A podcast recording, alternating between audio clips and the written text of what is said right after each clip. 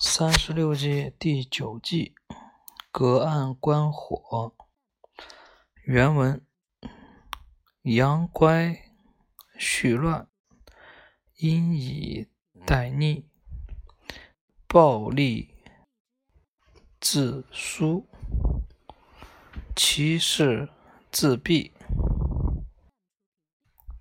哎，暴力自衰，其势。自闭，顺以动欲，欲顺以动。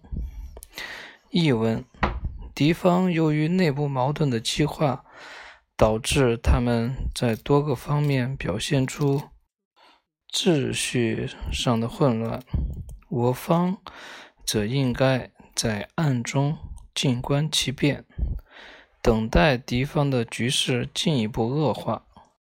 敌人粗暴凶恶，其结果必然是自取灭亡。不要急于采取进攻的手段，要让敌人自取灭亡，就能够顺应天时，坐收其利。这正是《周易》中“豫卦顺时而动”的道理。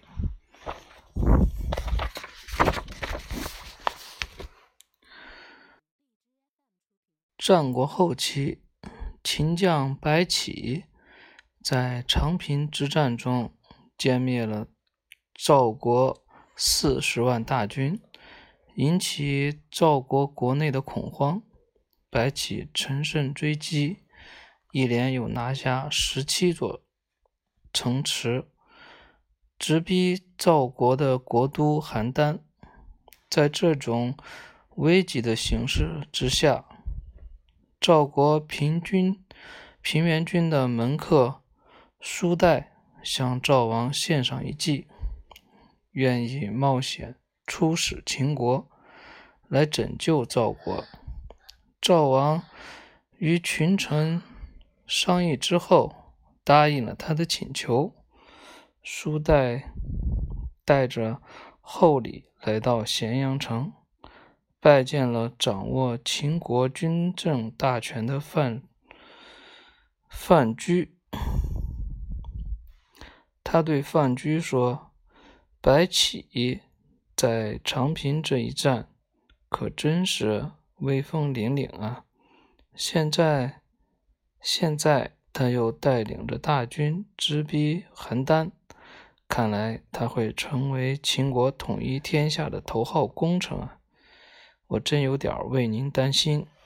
虽说您现在的地位在他之上，但将来恐怕您就不如他了。这个人可不是一个好对付的角色。苏代的话正说到了范雎的心坎里，心坎里。范雎听了之后，低下头来，沉默不语。过了好一会儿。他才抬起头来问书代有什么对策。书代继续说：“赵国现在已经很衰弱了，拿下他根本不在话下。你何不劝秦王暂时同意议和呢？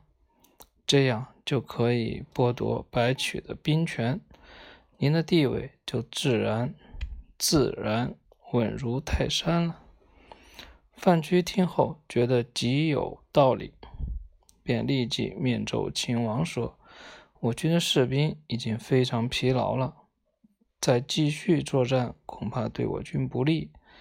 现在应该好好休整。您不如暂时下令停战，允许赵国割地求和。”秦王果然同意了范雎的建议。